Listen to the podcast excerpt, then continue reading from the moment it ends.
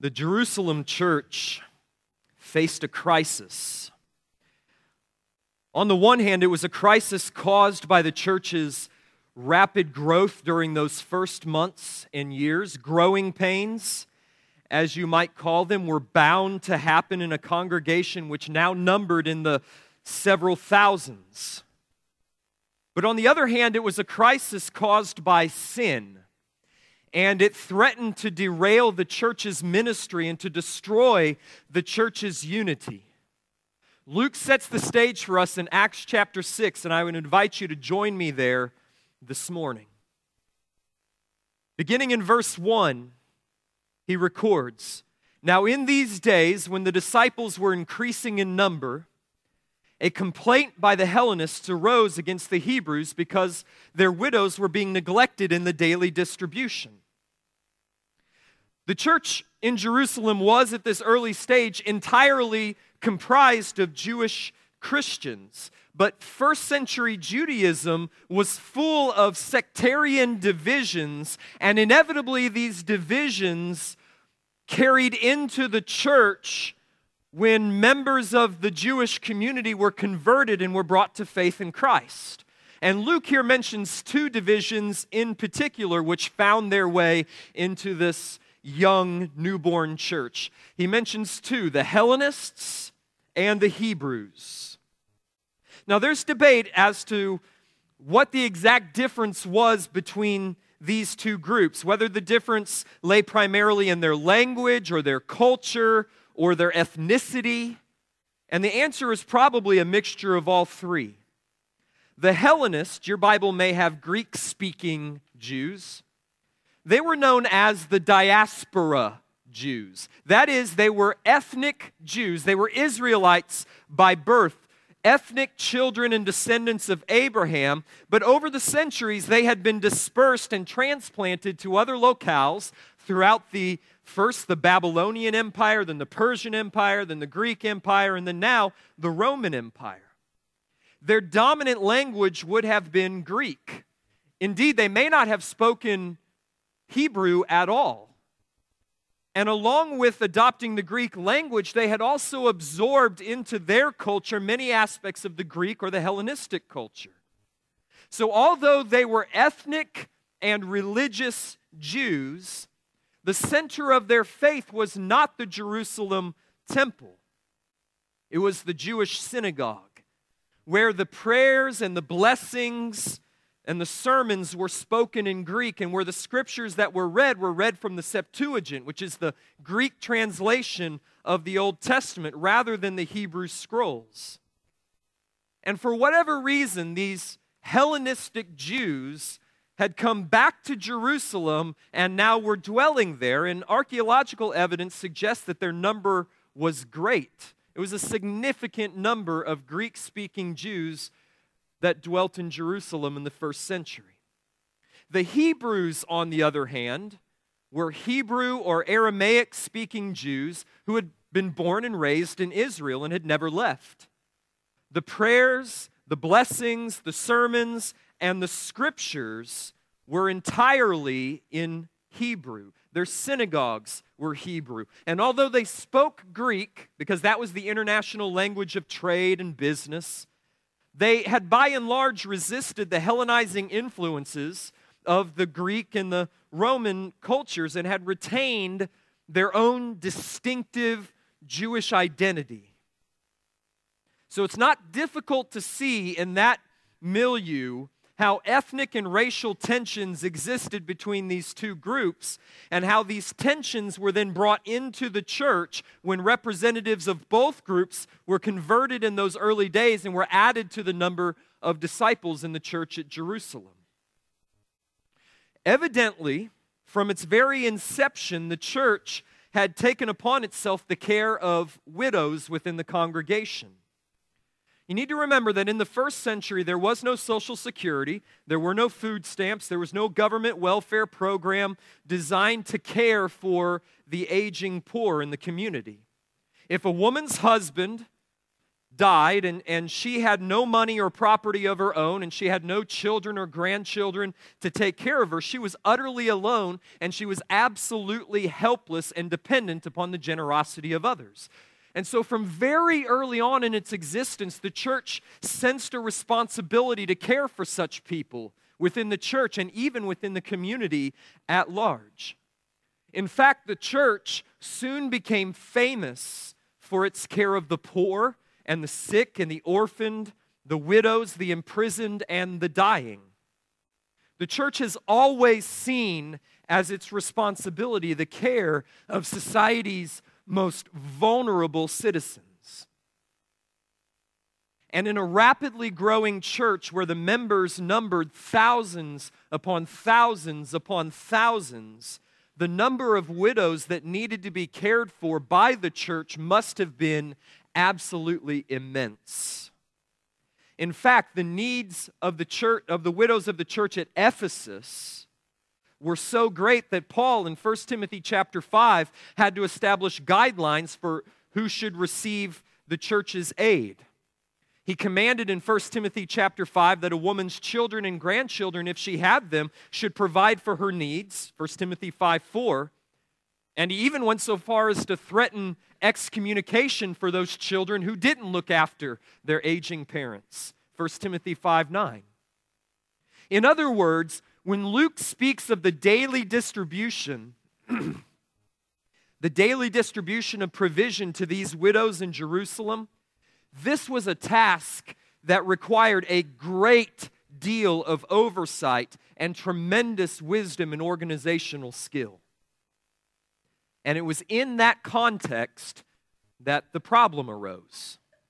Whether it was perceived or whether it was real, the Hellenists accused the Hebrews of neglecting their own widows and showing favoritism to the Hebrew widows.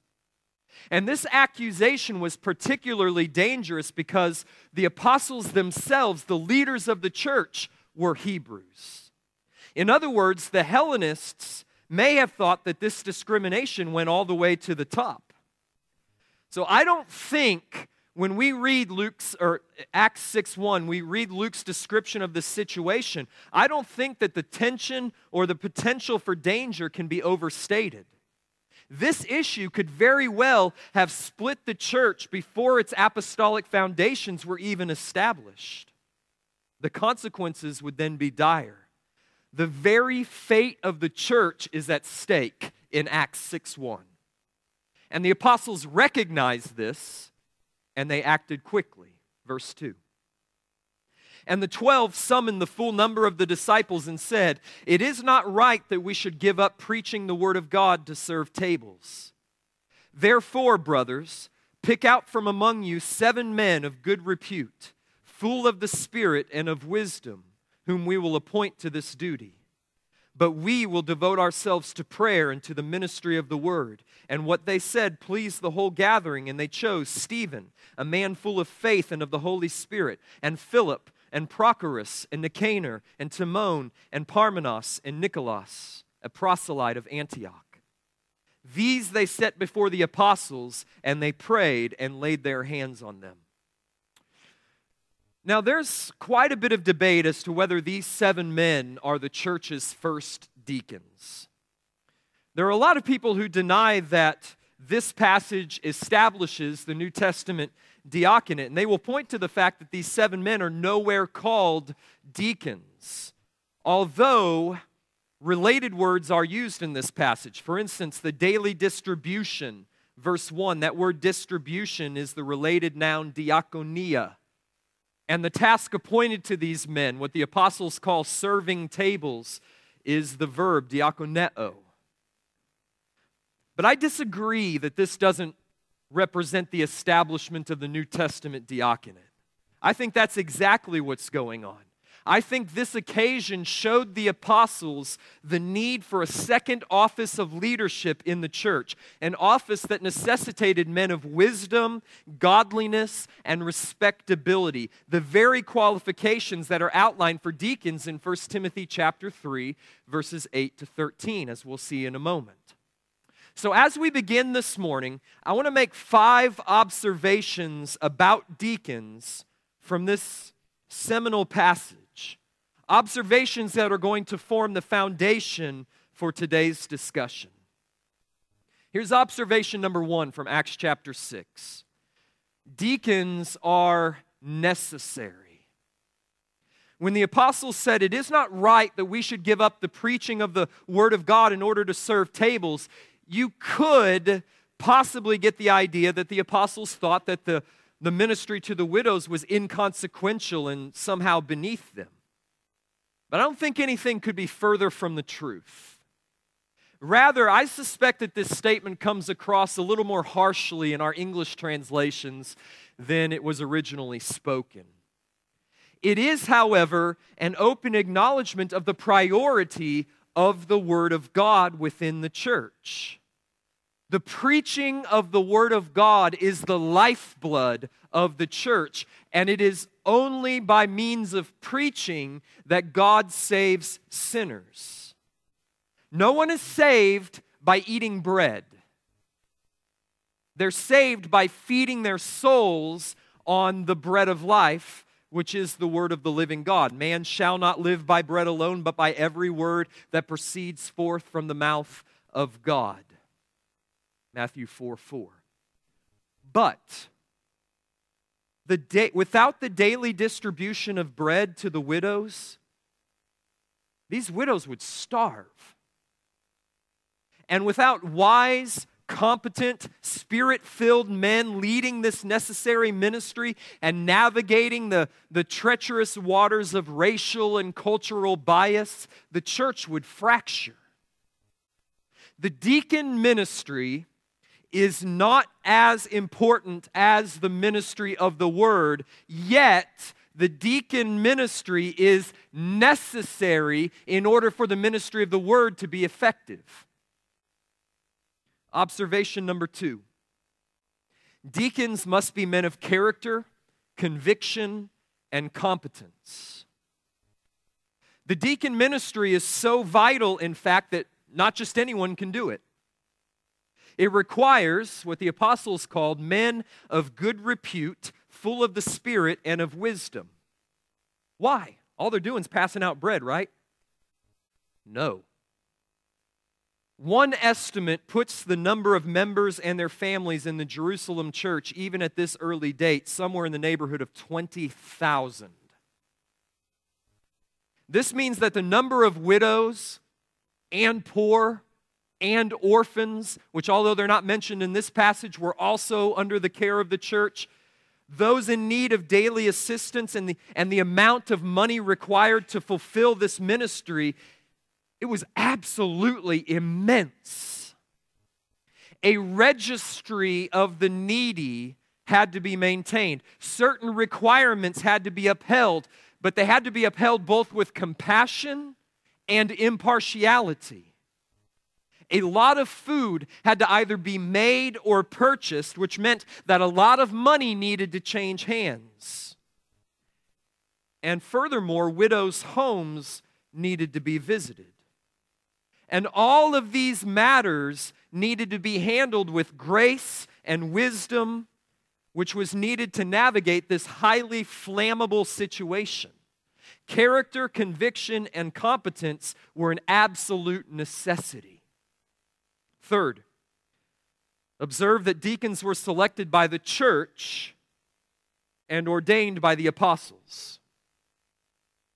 I think it's telling that the apostles did not unilaterally appoint 7 men to the diaconate, but rather charged the church to choose for themselves and from among themselves qualified men, which parenthetically is what I'm going to ask you to do over the next month.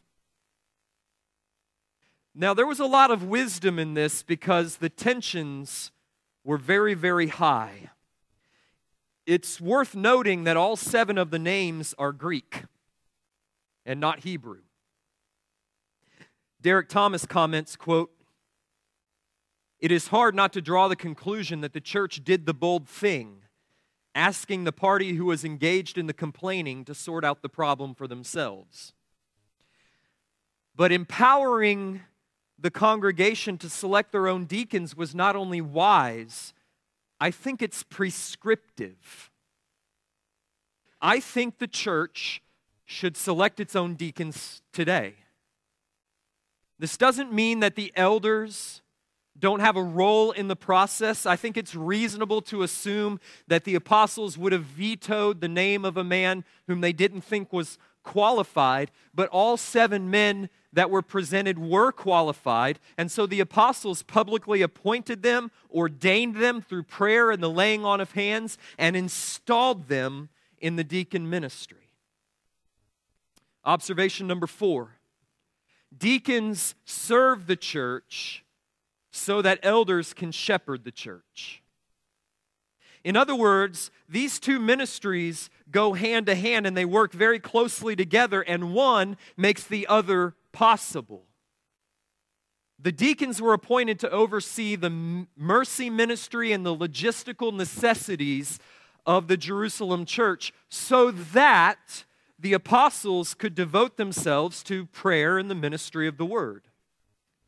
Now, at this point, let me pause and let me just make a note of clarification. I am not equating apostles with elders. They're not the same thing. All apostles were elders, but only a few elders, namely 12, were apostles. Apostleship is a non-repeatable, non-transferable appointment from the Lord Jesus Christ himself. Apostles and elders are not the same. But when the apostles disappeared from the scene of history, the responsibility for the leadership of the church and the ministry of the word and prayer passed on to the elders. They became the shepherds of the church. And so the point remains true today as it was in Acts chapter 6. Deacons serve the church by overseeing the mercy ministry of the church, making sure that every member, every one of them, is fed, clothed, housed, visited, and cared for, overseeing the logistical necessities of the ministry of the church so that the elders can devote themselves to shepherding the church, to leading, to teaching, and to caring for souls. Observation number 5. An effective diaconate leads to an effective eldership, which leads to an effective church. When the deacons serve the church effectively, removing from the elders the burden of secondary yet necessary ministries, then the elders can give themselves to shepherding the church effectively. And when the elders shepherd the church effectively through prayer and the ministry of the word, the church grows. And that's precisely what happened in Jerusalem. Look at verse 7. And the word of God continued to increase, and the number of disciples multiplied greatly in Jerusalem, and a great many of the priests became obedient to the faith. If First Baptist Nixon wants to see verse 7 happen here, and we do, then we need to strive for a strong, healthy, biblical diaconate, group of deacons, and a strong, healthy, biblical eldership. And there are no shortcuts. There are no other avenues to church health. A strong, healthy church has strong, healthy leadership, and strong, healthy leadership means strong, healthy deacons working together with strong, healthy elders.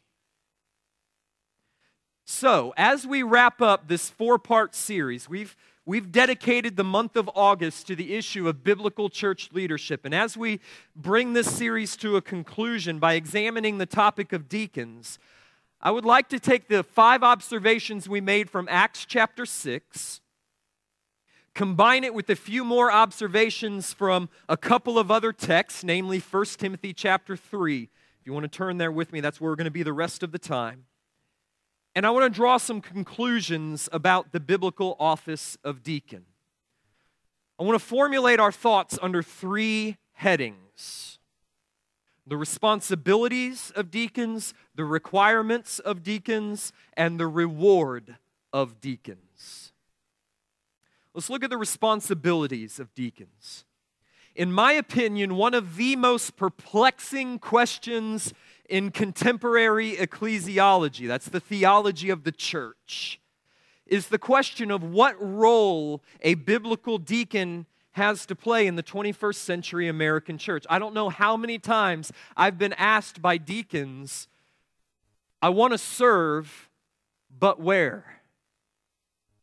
And that question is more difficult to answer than it first appears. So much has changed in the social and cultural conditions of America today that bear little to no resemblance to first century Jerusalem. In the first century world, for instance, there was no social safety net. There was no government welfare system which cared for the weakest and the most vulnerable members of society. That void, if it was to be filled, was going to be filled by the church, which stepped in to feed the hungry and clothe the naked and house the homeless and care for the sick and the dying and visit those who were in prison. And the church continued to fulfill that role century after century after century. For instance, Derek Thomas in his commentary cites the example of John Calvin in the city of Geneva in the 16th century. He wrote that Calvin carried on the same tradition. In Geneva, he reformed diaconal ministries, emphasizing the need for the church rather than the state to care for the poor. Under his direction, Geneva built hospitals, built schools, and took in some 50,000 refugees.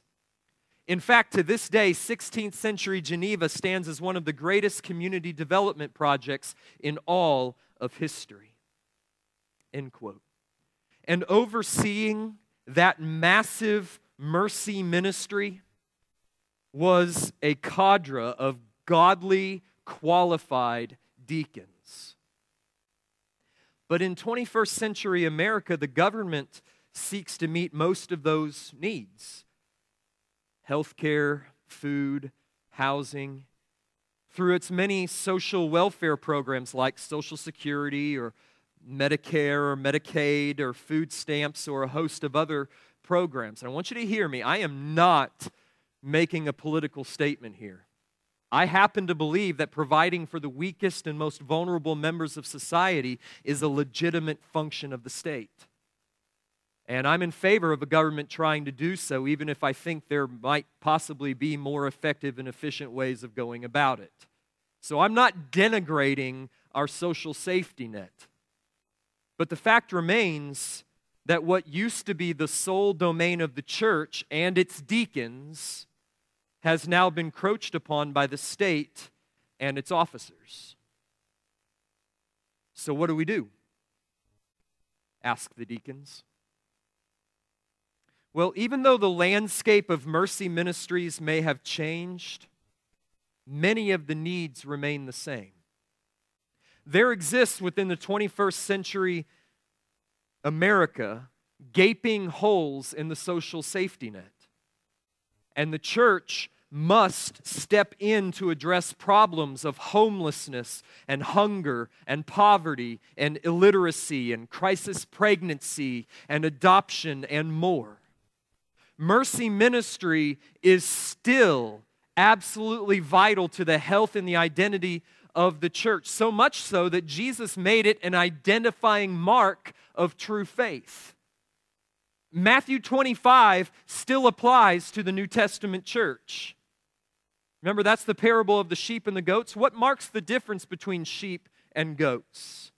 Well, Matthew 25:34, Jesus says, when he returns, then the king will say to those on his right, the sheep, come, you who are blessed by my Father, inherit the kingdom prepared for you from the foundation of the world. For I was hungry, and you gave me drink. I was a stranger, and you welcomed me. I was naked, and you clothed me. I was sick, and you visited me. I was in prison, and you came to me. Then the righteous will answer him, saying, Lord, when did we see you hungry and feed you, or thirsty and give you drink? And when did we see you a stranger and welcome you in?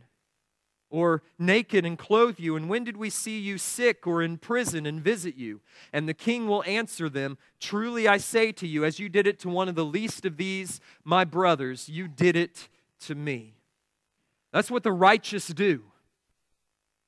The righteous are involved in such labors of love as a fruit of true, genuine, saving faith. Healthy churches actively move towards human suffering and they seek to alleviate it. Crisis pregnancy is the domain of the local church. Foster adoption is the domain of the local church. Illiteracy is the domain of the local church. Hunger is the domain of the local church. Homelessness is the domain of the local church. And who in this church is to lead the charge? Deacons. But in addition to the mercy ministry of the church, I think there's another role that deacons were intended to fulfill. Biblical deacons seem to oversee and administrate the day-to-day logistics of church life. I want you to listen. I'm going to read to you 3 paragraphs from 3 different books addressing this function of deacons. The first one comes from Benjamin Merkel. He's from the Southern Baptist Theological Seminary, and he wrote an excellent book entitled 40 Questions about Elders and Deacons. And in a chapter on the function of deacons, he says this, quote, "The Bible does not clearly indicate the function of deacons, but based on the pattern established in Acts 6 with the apostles and the 7, it seems best to view the deacons as servants who do whatever is necessary to allow the elders to accomplish their God-given calling of shepherding and teaching the church. Just as the apostles delegated administrative responsibilities to the 7, so the elders are to delegate responsibilities to the deacons so that the elders can focus their efforts elsewhere." End quote. Wayne Grudem, in his landmark systematic theology, looks at the qualifications for deacons outlined in 1 Timothy 3 and deduces their function from it. He says, quote, "Deacons seem to have had some responsibility in caring for the finances of the church because they needed to be people who were not greedy for gain," verse 8. "They perhaps had some administrative responsibilities in other activities of the church as well because they were to manage their children and their own households well," verse 12. "They may have also ministered to the physical needs of those in the church or community who needed help," Acts 6. "Moreover, if verse 11 speaks of their wives, as he thinks it does, then it would also be likely that they were involved in some house-to-house visitation and counseling, because wives are to be no slanderers.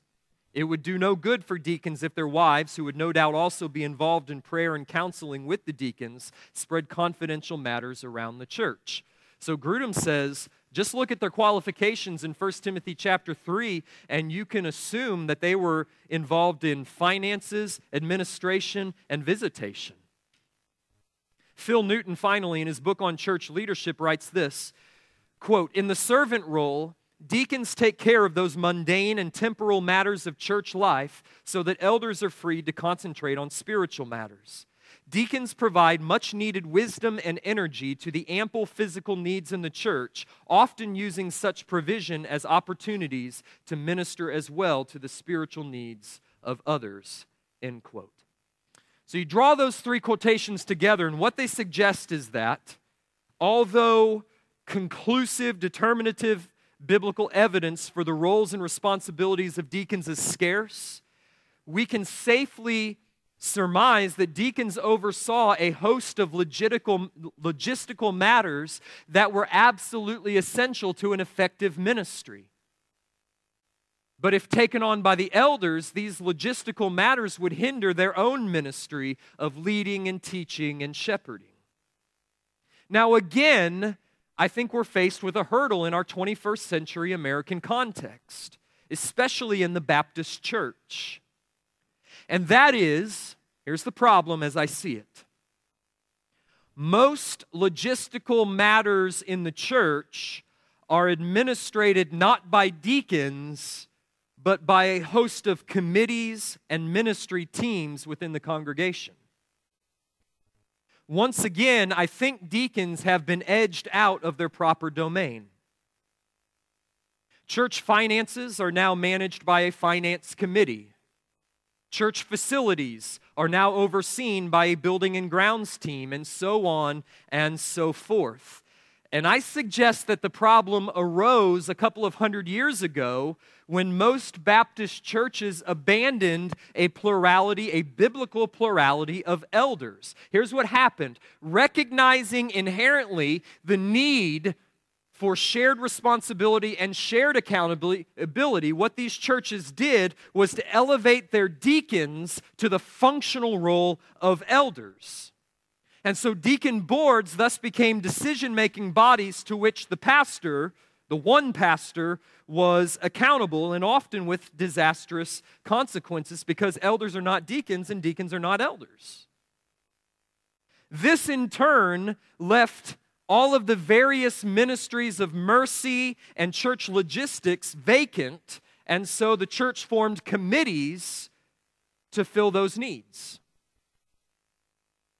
But in recent generations, as Baptist churches have been recovering the biblical plurality of elders, I think this has left our deacons out in the cold, so to speak. They're servants with nowhere to serve. I don't think it's coincidental that you don't find committees in the New Testament. There was no need for them. We had deacons. Now, when we wrote the new First Baptist Nixa Constitution, we sought to address this issue, and we did to some extent. The new Constitution disbanded most of the church committees, we call them ministry teams here, and it calls for a deacon to lead each one of the ministry teams that remain. And this is a step in the right direction, but as I studied this passage, I don't think it goes far enough.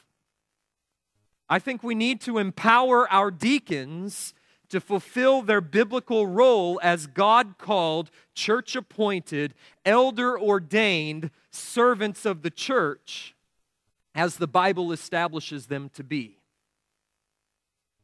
So that's the responsibilities.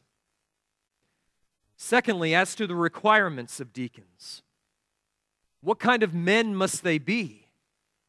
Well, if they're going to handle the extensive mercy ministry of the church and the extensive logistical needs of the church, they need to be the best kind of men.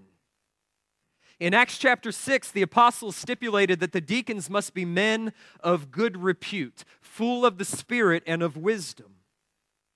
In 1 Timothy 3, the apostle Paul further elaborates upon those requirements. Beginning in verse 8, deacons likewise must be dignified, not double-tongued, not addicted to much wine, not greedy for dishonest gain. They must hold the mystery of the faith with a clear conscience. And let them also be tested first, then let them serve as deacons if they prove themselves blameless.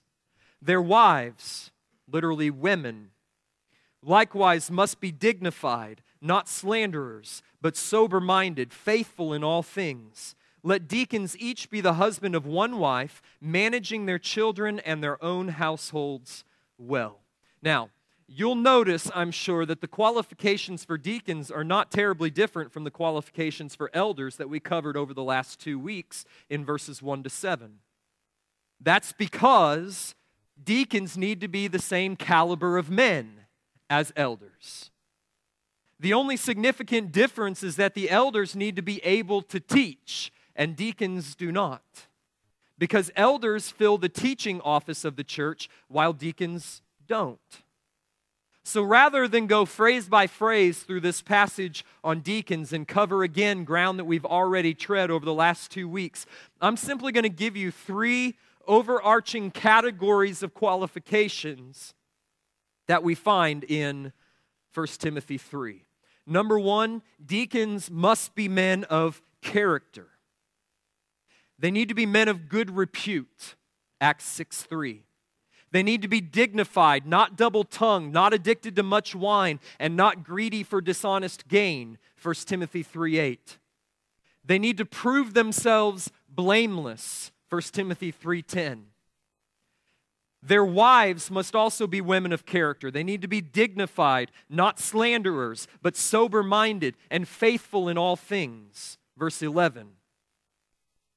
Deacons need to be men who are faithful in marriage and morally pure, which, as I explained a few weeks ago, is the way I think we're to understand husband of one wife. Biblical deacons are entrusted with a lot of responsibility in the church. They handle a lot of money. They go into widows' homes, they go into hospital rooms, and they go into other places where people are vulnerable to being taken advantage of. And they need to be trustworthy. Therefore, they must be men of exemplary character. Second, they need to be men of conviction. They must hold to the mystery of the faith with a clear conscience, says verse 9.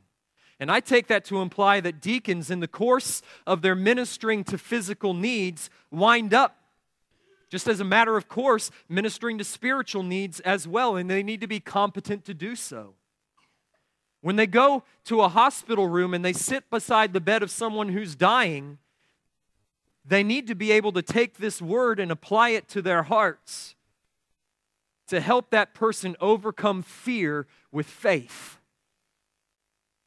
Therefore, they need to know the word of Christ if they are to minister in the name of Christ.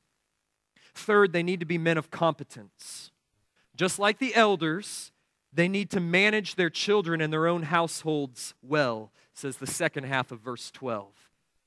I take this to imply that deacons are administrating certain logistical ministries of the church, like finances and facilities, as well as the massive mercy ministries that we find in Acts chapter 6. Their management of the home is the training ground for their management of the church. Therefore, they need to be capable, competent men, or as the apostles describe them in Acts 6, men who are full of the Holy Spirit and of wisdom.